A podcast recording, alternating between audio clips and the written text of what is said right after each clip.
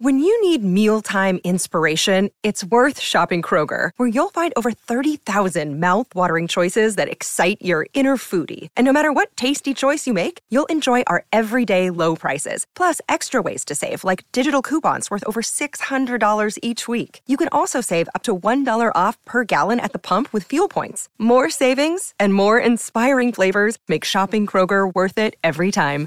Kroger, fresh for everyone. Fuel restrictions apply.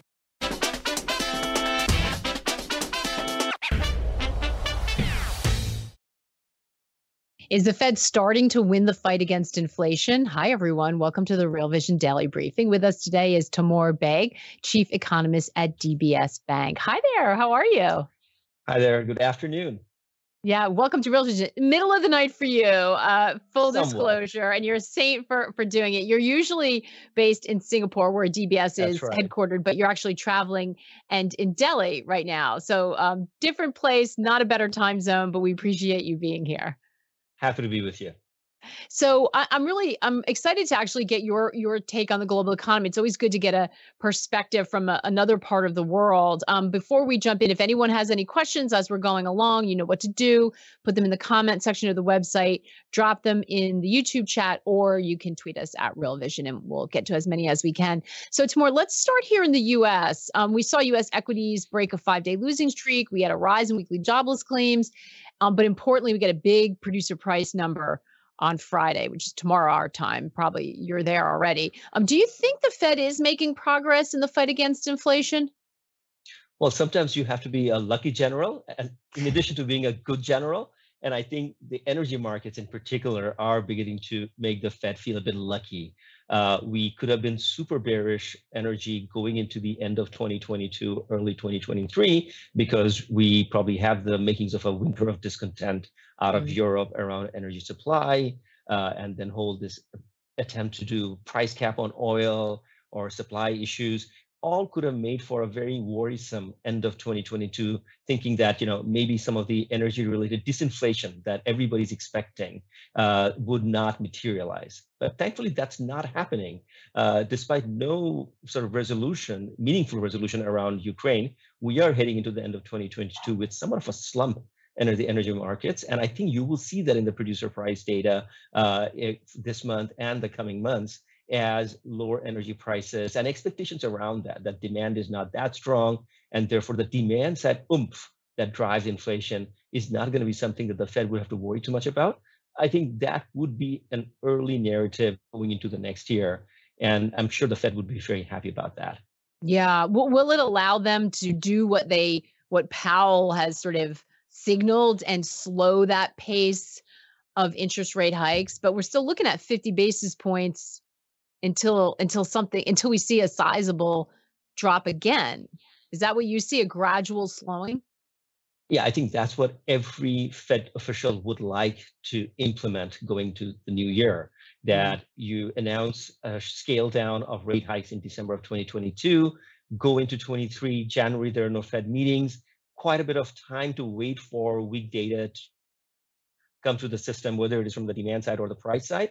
And then in 2023, Feb and March, slow down even further to like 25 basis point clips, right? So that's our forecast that, you know, if you do 50 cumulative in the first quarter of next year, you're now at 5% Fed funds rate going to the second quarter of 23, and you say, I'm sort of done.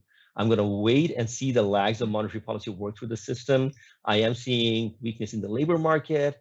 Energy inflation is not what it used to be. Food prices are not as hot as they were in 2022. I'm just going to watch. Now, the problem for the Fed would be to think about the next part of the story, which is what the fixed income market is trying to price in right now, which is at what point would they cut?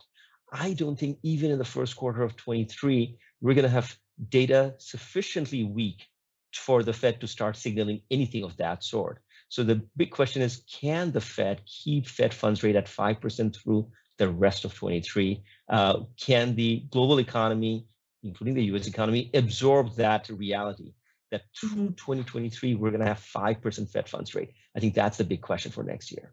Yeah, so they lo- higher for longer is that That's as right. opposed to looking at the uh, that is a phrase that we heard come up and I think it's something we're going to be talking about a lot. You know, uh, we were talking about a tweet that's or we've seen them everywhere the charts um, about the U.S. yield curve being the most inverted in 40 years. Twos and tens um, was was the chart that we happen to see today. But uh, uh, do you think that that's that so that seems at odds with what the Fed is hoping?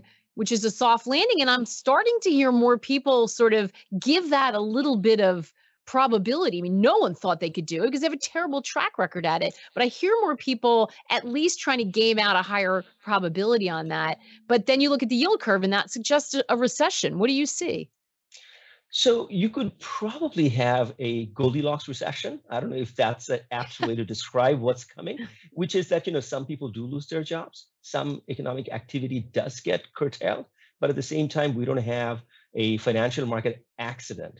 Uh, Maggie, if you think about the last few recessions, they have been around the financial markets. We've had mm-hmm. some major event happening with banks or hedge funds or both, uh, which has caused you know counterparty uh, risk assessment to become very very adverse uh, the credit channel to dry up. None of those things are really happening right now. We've had sizable asset price corrections this year. We've had a full-blown meltdown on the crypto space but none of those developments have caused any systemic issue where fed officials feel that you know we have to change things. We have to pivot on the dovish direction. We have to add more liquidity because the system is seizing up. Nothing like that has happened.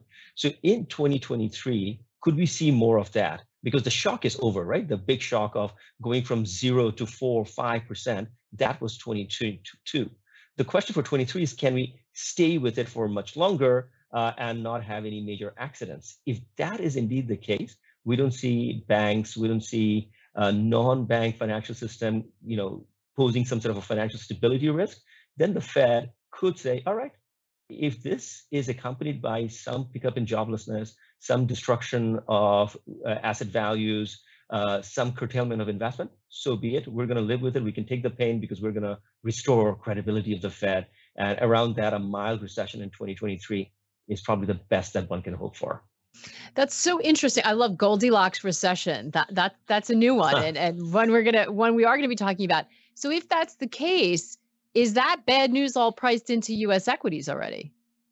No, I think that the equities still, from a valuation perspective, are stretched. Uh, mm. On a relative valuation perspective, the U.S. Eco- equity does not look like a buy at all because the rest of the world is so beaten up. And you've seen in the last couple of weeks, even the slightest news of China reopening causes a roaring rally there, where things are trading at you know historic lows. Now, of course, you know, we have this whole thesis of investability in China. Uh, that's probably one thing that will hold back some of the animal spirits with respect to Chinese stocks. But if you go past China and look at the rest of the emerging market world, same story. They've had a terrible 2022 around high energy prices and the high strong dollar. So maybe it's their time to shine in 23, uh, even if the US looks somewhat better uh, from relative to 21, the valuations are a little better they're still pretty expensive. Uh, big tech uh, sell-off notwithstanding, the overall market, you know, Case-Shiller PE or something like that, still trading at high 20s. Uh, that's not an unambiguous buy signal. Yeah. So, so I'm glad you brought up China. Uh, we are, we did start to see signs just this week that they're loosening some of their zero COVID policies but you're a lot closer to the situation. First of all, do you think that that's what's happening? Many people were surprised. It seems like a big, a big turnaround uh, for Xi to do that in the in the as a response to protest. Is that what's really happening? Do you really think that they're loosening up? How are you reading that situation?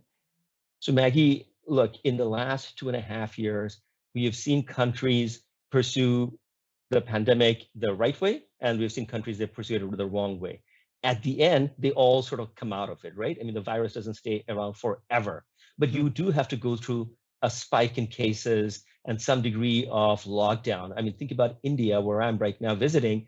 Uh, a year and a half ago, they had the massive Delta wave. It was absolutely devastating with those shocking images of, you know, the funeral pyres being filling up with dead bodies. But they moved on. You know, they mm. sort of developed some degree of herd immunity around that and also got vaccinated. China will also get there sooner or later, but it seems to me that the likelihood is to be later than sooner because they have there's one very big problem, which is their vaccines are not very effective. and mm. they're not rolling out mRNAs in a very big way. So I'm excited about the fact that they're embracing some reality that you can't stay locked down forever. You need to get on with your life. That's good. And I'm glad that the market is also recognizing it'll be a one way road. But I also don't think that they're going to come out of it just like that, because as we have seen in the last few days, the second you open up, cases do go up. And that does cause a great deal of nervousness in a population which really hasn't seen the kind of outbreak related difficulties that you and I have experienced over the last two and a half years. China has been in a very sweet, you know, cocoon, if you will. There hasn't been a spike in deaths. There has been a, you know, massive millions of cases in a day sort of situation that we had in the US. None of that has happened. They've tried very hard to keep it at bay. But now the question is, you know, if they do open up and they do have hundreds of thousands, if not millions of cases a day, can they live with that from a social cohesion perspective, from an mm. economic uh, dynamic perspective? Yeah, it's it's such a difficult situation, but perhaps the protests we've seen at uh, of the people just being at the end of the rope with the lockdown suggests that's the trade off that they're all going to be kind of grappling with now, but maybe ready for. So we had a question from Twitter. Um, what is the main reason for the dump? We we found out they're referring to this is from Coin Actuary, referring to uh, WTI. Um, will it continue in light of China easing the COVID restrictions? That's a great question because there had been some speculation that it, you know this is partly demand driven, but you're seeing this pullback in energy on the on the idea that there's going to be demand destruction. But if China reopens, what does that mean? Well, I think we need to take into cognizance a few things. One is China is very, very well stocked uh, between the discounted oil from Russia and their strategic, uh, you know, sort of desire to be energy secure, they have bought a ton through the course of the last year or so. So it's not like you know the reopening would force China to start placing brand new orders, and on the margin we'll see huge additional demand for China on the energy market. That's not going to be the case.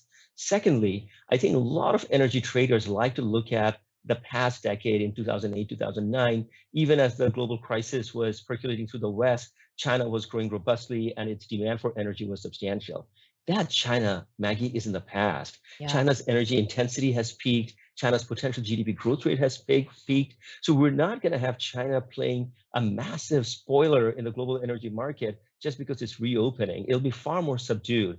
And I think that's why the energy market, we don't really see that backwardation momentum that we saw earlier. It's basically saying, yeah, China's coming back, but I'm not seeing any major signal to be super long energy. I can understand and appreciate that sentiment. Hey everyone, we're going to take a quick break right now to hear a word from our partners. We'll be right back with more of the day's top analysis on the Real Vision Daily Briefing. You're a podcast listener, and this is a podcast ad. Reach great listeners like yourself with podcast advertising from Libsyn Ads. Choose from hundreds of top podcasts offering host endorsements, or run a reproduced ad like this one across thousands of shows to reach your target audience with Libsyn Ads. Go to libsynads.com now. That's L I B S Y N ads.com. Absolutely. And you make a great point about stocking up. We've we've had that. In fact, it, it's going to be a piece that's dropping on our platform soon of someone who tracks all of that very closely and and also pointing out the fact that they have been stocking up like crazy in anticipation for the fact that when they when they were to finally reopen they needed to have at least some of that but you're right it's a very changed economy uh, what you mentioned before, uh, if China is reopening, or if if if we're looking at opportunity, U.S. equity valuations look rich still, especially in in relation to the rest of the world. Talk to me about emerging markets. This has come up a lot. A lot of people have emerging markets on their radar, but that is a very big phrase. How do how are you thinking about the emerging markets that look best positioned going into 2023? So you're absolutely right. I mean, it's not like all of emerging markets was a wholesale sell-off in 2022. Brazil did pretty well. Uh, they were ahead of the curve in 21 long before any emerging market economies were serious about hiking rates. They did, and they were massively rewarded for it this year. Despite all the political uncertainty, Brazilian markets did a pretty uh, amazing job in terms of delivering good returns in 22. I think 23 is the year for the sort of the fallen angels, if you will. So China is one, which has been beaten down so much. Maggie, when I travel to the US, so many clients ask me that question Is China investable at all? And the mm. answer is, you know, for such a large economy, despite all the geopolitical tension, there's definitely going to be some pockets of investability in China. And I think that question then comes back to investors' radar screen, to their filters in 23. You know, which sector is still dynamic, which sector is not going to be a function of Xi Jinping's draconian policies, and can you go along those sectors? Uh, and India, which I suppose on a relative basis is somewhat rich, it has received also a huge amount of inflows in recent months, uh, but I think it has a further leg or two to go as well. Again, depends on the sector one looks at. Consumer is always very, very rich, but then there are things around the infrastructure play or housing which may still have some room to play. But let's go beyond the obvious candidates like the China, India, and the Brazils of the world.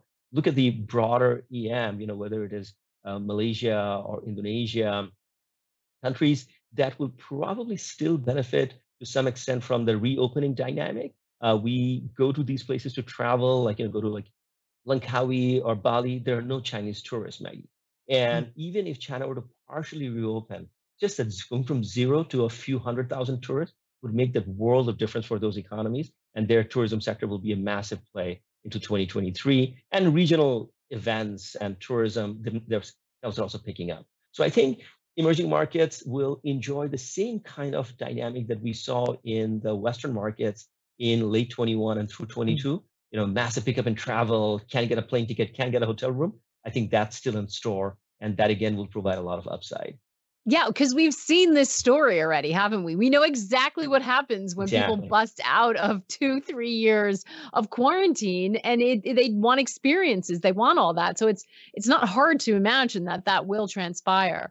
Uh, the other the other interesting thing about that region, I had the um, pleasure and privilege of um, joining the London Stock Exchange Group, um, which had an event with the head, uh, the exchange heads of many of these, um, Thailand, Indonesia, um, and Singapore. And they were all talking about the fact that if you look at ASEAN, the Asian region, right, outside of, of China, that it's a very different dynamic and very different economies than when you think back to the financial crisis. So much has changed uh, from that time. Um, and it is it is a different a different uh, foundation and layout, isn't it? Right. I mean, you know, look, there are always vulnerabilities. I mean, as we saw this year, when the dollar strengthens a lot, all of these economies face some degree of pressure. There are people with hard currency liabilities. They have to refinance them in local currency terms that cost a lot more money when the dollar is so strong. That will reverse in 23. Dollar will soften up. That itself is a source of breathing. And then to your point on ASEAN, there's a big structural story here, which is the RCEP, Regional Comprehensive Economic Partnership. I mean, that brings in all the ASEAN economies with North Asia and China together to form like a big common market. And Maggie, if you're a Chinese producer and you're worried about Western sanctions coming to, you know, increase the cost of your doing business, under the rubric of RCEP, you can produce in Vietnam or Malaysia or Indonesia and mm-hmm. export uh, without that worry. So I see Chinese capital becoming very mobile and Chinese companies opening up subsidiaries and plants all over ASEAN through this free trade agreement or this common market agreement so that they sort of insulate themselves from the made in China stigma that probably will be coming with a lot of products. And also under the RCEP, China, for example, does not have free trade agreements with Korea and Japan. But now under RCEP, you know, they again become a part of a one big family of trade where again cost of doing trade would be substantially cheaper. So in addition to just the reopening dynamic and uh, overall sort of the softening of the dollar cycle, mm. we have a big structural story for ASEAN as well going forward. That is so interesting, so important, and I think underappreciated. Uh, that that that's a really fascinating, and we'll have to to keep a close eye on that. Thank you for bringing that up, um, Taimur. I think that that's that's really something that doesn't get enough play over here. You know, when you're competing with headlines. Uh, we have a couple of questions I want to get to. Um, First, first, this is re- exactly related to what we're talking about. Ralph asking, um, India, Indonesia, Singaporean indices are positive year to date in local currency terms and negative in US dollar terms. What are you seeing in in these markets, and and is that likely to continue? I guess is worth asking. Yeah, I think I think the reverse has already played out in the last month or so. Uh, so like think about Singapore dollar was trading at about 139, 140 to the US two months ago, and now it's 135 and hitting lower, showing a lot of momentum. So you have this unusual phenomenon where trade is weakening, uh, particularly advanced, uh, high value added products. Exports have been slumping. But at the same time, the dollar is beginning to weaken. And that will be sort of a good story for Asian exporters. And that would feed into the stock market as the uh, opposite of what the uh, uh, question was sort of alluding to, which is now you might even have flat or you know not that impressive local currency gain, but in US dollar terms, it'll gain just from the currency side. So the mm-hmm. basis trade, as you will, is turning in favor of Asia in a very big way. We have a question from Paul. We haven't talked about Europe, and Paul's asking how can Europe participate in a true recovery when their future energy situation past this winter faces so many headwinds, especially for their industrial needs? So I have a slightly more constructive take on that. I think this was supposed to be the biggest challenge this winter. Uh, mm-hmm. and we saw because Europe had a you know, nine month lead up to the winter to prepare for what is about to come, uh, I think they have stocked up extremely well. I think they've shown tremendous fortitude in terms of supporting consumption by providing all sorts of subsidies and vouchers to their people. Uh, and therefore, I don't think the Europeans are going to be looking at uh, a winter where they'll have to, you know, huddle up around a fireplace and put on three sweaters. That's not just not going to happen. And we have not noticed that between the U.S. and Qatar, there is a lot of natural gas that Europe can import without necessarily creating difficulties in those countries. Maggie, I'm sure you remember when the crisis first broke out, the basic view in the energy market was there just isn't enough gas to replace Russian gas. Hmm. And if the Americans start exporting to uh, Europe, there'll be massive consternation in the US local currency, uh, local gas market, and prices will go to the roof. I think those doom and gloom scenarios have not panned out as much, uh, thankfully, because again, we do have a lot of that stuff in the world. Sometimes supply is a bit inelastic. Sometimes they don't catch up. Maybe we didn't invest enough on refining capacity and all that kind of stuff. I understand all that. But look at the energy market pricing over the last few months. It's telling you tight monetary policy is slowing demand. It's telling you on the supply side, we do have a lot of stuff. And when there's a war situation, people do show a lot of fortitude. They get their act together and they get the supplies done. I mean, look at those satellite pictures of tankers full of gas that are coming into Europe from all over the world. They don't even have the capacity to unload them. So why should I be that worried about, you know, the energy outlook for Europe uh, if I'm seeing that sort of supply side response. We're going to take another quick break to hear a word from our partners. We'll be right back with more of the day's top analysis on the Real Vision Daily Briefing. You're a podcast listener, and this is a podcast ad. Reach great listeners like yourself with podcast advertising from Libsyn Ads. Choose from hundreds of top podcasts offering host endorsements, or run a reproduced ad like this one across thousands of shows to reach your target audience with Libsyn Ads. Go to libsynads.com now. That's L I B S Y N ads.com. Interesting. Uh, is there if if you're a little bit more constructive on Europe, is it what assets would are you are you investing there? Would you be recommending investing there? And then where where is that on what time frame? Right. So look, it's again a valuation story. Uh, the dollar has strengthened so much against euro this year that from a US dollar based investor's perspective, Europe looks extremely cheap, whether it is mm-hmm. European real estate or industrials or just regular consumer, consumer story. Uh, after taking into the fact that you know they are probably looking at a, a weak 2023 around high energy prices and the uncertainty of the lingering conflict in Ukraine, it still is interesting. It's not a screaming buy. I would say, mm-hmm. from a relative perspective, emerging markets look more attractive than Europe. But the valuation story has to be taken into account you don't see G7 currencies move the way they have this year. It's just seismic moves, whether it's the yen or the euro or the pound. Uh, and, and how can that not open up some valuation, some attractive opportunities? I'm sure there are private equity companies, as we speak, are looking at sort of you know picking up assets around Europe which look attractive.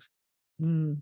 You know, you bring up private equity. We saw so far we we seem to have things lining up where it looks like central banks are making progress. Some of the worst case scenarios with energy aren't coming to fruition. So you can see it in the VIX. The the worry level is down a little bit, but these are still this is still a tricky situation and transition and, and there's still you know in an era of crisis i certainly we certainly have people on saying listen this is going to be a higher volatility uh, environment as we make sure we get through this.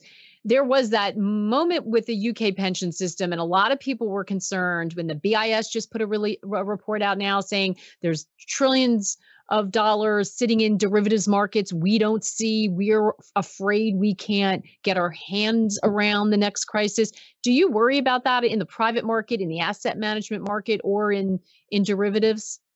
I think it's a terrific question, and this is again an interesting divergence in the quality of data and surveillance capabilities between the ECB and the Federal Reserve. I actually had a conversation on this thing, on this particular issue just a few days ago with some Federal Reserve officials, which is that Europe, for all its problems and difficulties over the last decade or so, have built up an excellent data surveillance system around the non-bank financial sector. You know, banks, we all have good regulations and good data on what their risk exposures are. Non-bank financial system has become very large and we don't have very good handle on it. And my understanding from looking at the data that the ECB collects versus the Fed, ECB actually has a better handle on the non-bank financial system, whether it is a derivative exposure or migration into high risk credit as a zero interest rate or negative interest rate policy persisted through the past decade. Uh, in the US, uh, the Fed, I don't think has as good a data handle on the non-bank financial systems exposure. So the BIS warning, in my view, is more apt for the US than Europe. And I fully take into account that a year of 5% Fed funds rate, regardless of what the long end is doing with deep inversion, is a major risk. Do we have the absorptive capacity in the global financial system to live with such high rates, having not lived with it for a couple of decades? Uh, big question for sure. Yeah, big question. It's something we need to watch out for, even if it seems like things are going. We never see it. This is the the the, the definition of that's a black right. swan, right? Um, that's an area that we're gonna we're gonna keep a, a close eye on. Certainly, Liquid Gems is asking: Have you seen the rally in TLT the last few weeks? Buy bonds, wear diamonds? Question mark. TLT is up fifteen percent in the last month. How, how, are you feeling about fixed income and U.S. Treasuries? Um, so that's another interesting uh, sort of you know development over the last six months that you have quantitative tightening. You have the fiscal position of the US government becoming tighter. So the US is not issuing as much treasuries as it was uh, doing in the past. Uh, and then on the demand side, uh, China is not a very big source of US treasury demand. Their current account surplus is shrinking. And even the whatever surplus they have, they're not necessarily recycling into the treasury. Despite all that, we see terrific volume in the treasury market on a daily basis. We see substantial demand, particularly from the Gulf countries which have made so much money this year with high oil prices, mm, and they are recycling it straight back into US Treasuries. So the fixed income market, in my view, particularly the dollar market, remains you know, very well anchored in terms of demand. That big fear that once we start normalizing rates, we're going to see this giant sucking sound away from treasury markets, especially in the long duration side. Everybody will park on the short duration. Made sort of sense to me, but as we can see, that there's still substantial demand for long duration as well. So the global asset managers, whether it is a central bank or a large pension fund, their demand for treasuries remains substantial. Yeah, great, great point about the the sovereigns uh, and the other funds uh, sitting in the Middle East uh, with all that oil wealth. Uh, I, I want to squeeze in. This is a really interesting question. This is uh, from Ralph. It appears that reg- though regulators and investors in Singapore were initially receptive to crypto, they were, they appeared to be initially receptive, and I think that's accurate. What's their view now, given Three Arrows, FTX. Um, is there been a change in sentiment? Is there any cooling on the enthusiasm for crypto in the area? It's a big story in Singapore. Yeah. So I think that Singapore is very keen to be pro innovation and certainly wants to be on the right side of history in terms of encouraging and fostering financial technology and all sorts of payments around the blockchain or around any other form of interesting financial solution that comes from the tech sector.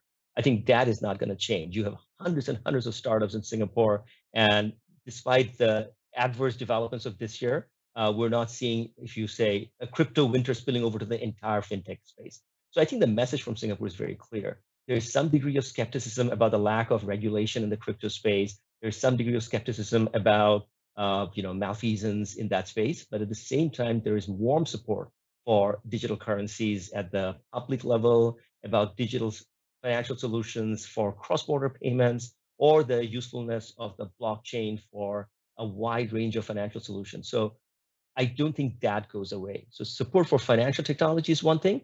Support for mm-hmm. crypto is a different thing. I think Singapore is leaning on the former, not necessarily on the latter.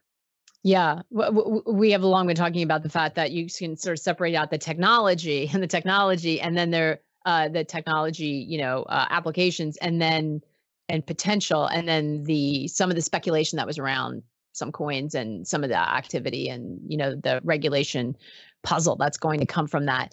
Uh, you mentioned fintech. I, I, certainly know when we were we, when I've been talking to people about India, fintech is a big focus.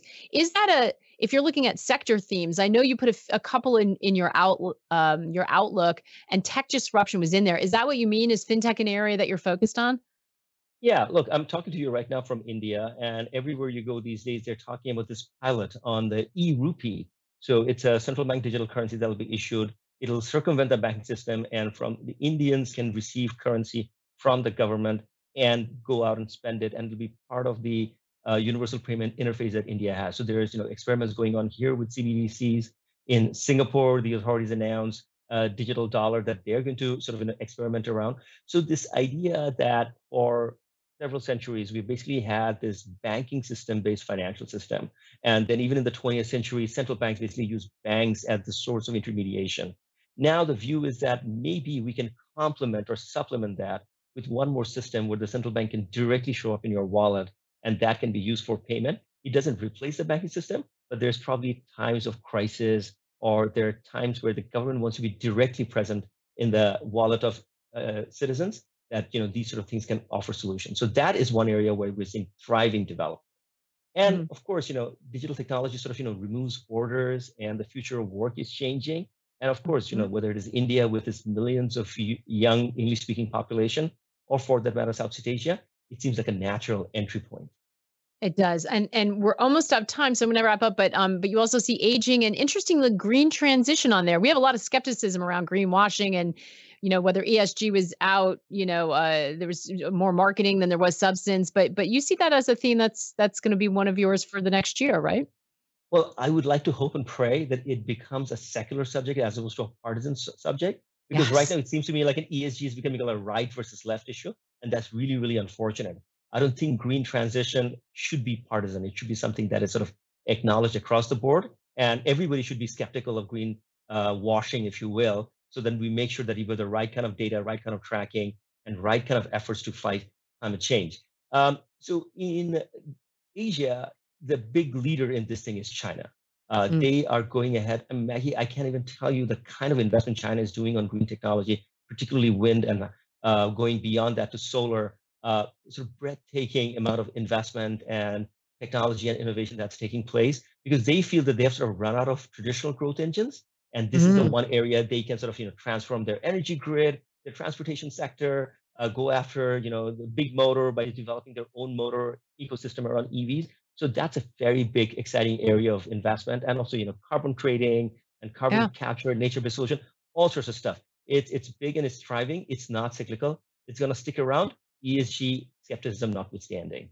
I love it. Uh, this has been somewhere we could go on and on. This is such a. We, I think we just scratched the surface, but we got a lot of stuff that we can sure. come back and talk to you uh, about as we get into the new year. But my key takeaways, and one of the one of the things I think we're really going to have to talk about again is this idea that China capital becoming much more mobile. That is that is a story, as I said earlier, that's underappreciated. So thank you for putting that on our radar. But I also hear you talking about the Goldilocks recession maybe not a soft landing, but maybe shallow and, and less painful than it needs to be, which would be good news for the Fed. Inflation coming down, maybe not as quickly as some hope, and then really look for those valuations. Um, U.S. equities still look a little, even in a shallow recession, still look a little pricey compared to some other parts of the world, including emerging markets um, and especially some of those ASEAN regions, which may benefit from a China reopening. What a terrific summary, Maggie. Well done. I'm trying to wrap my head all around it because there's so much good stuff in there. Thank you so much for you know getting basically up for us in the middle of the night. It was fantastic to catch up with you, and we'll talk again soon uh, in 2020. My pleasure. Thank Take you care. so much. And thanks to all of you for the great questions. I'll be back tomorrow, same time with Brent Donnelly. So that's going to be great. You won't want to miss that. In the meantime, take care and good luck out there.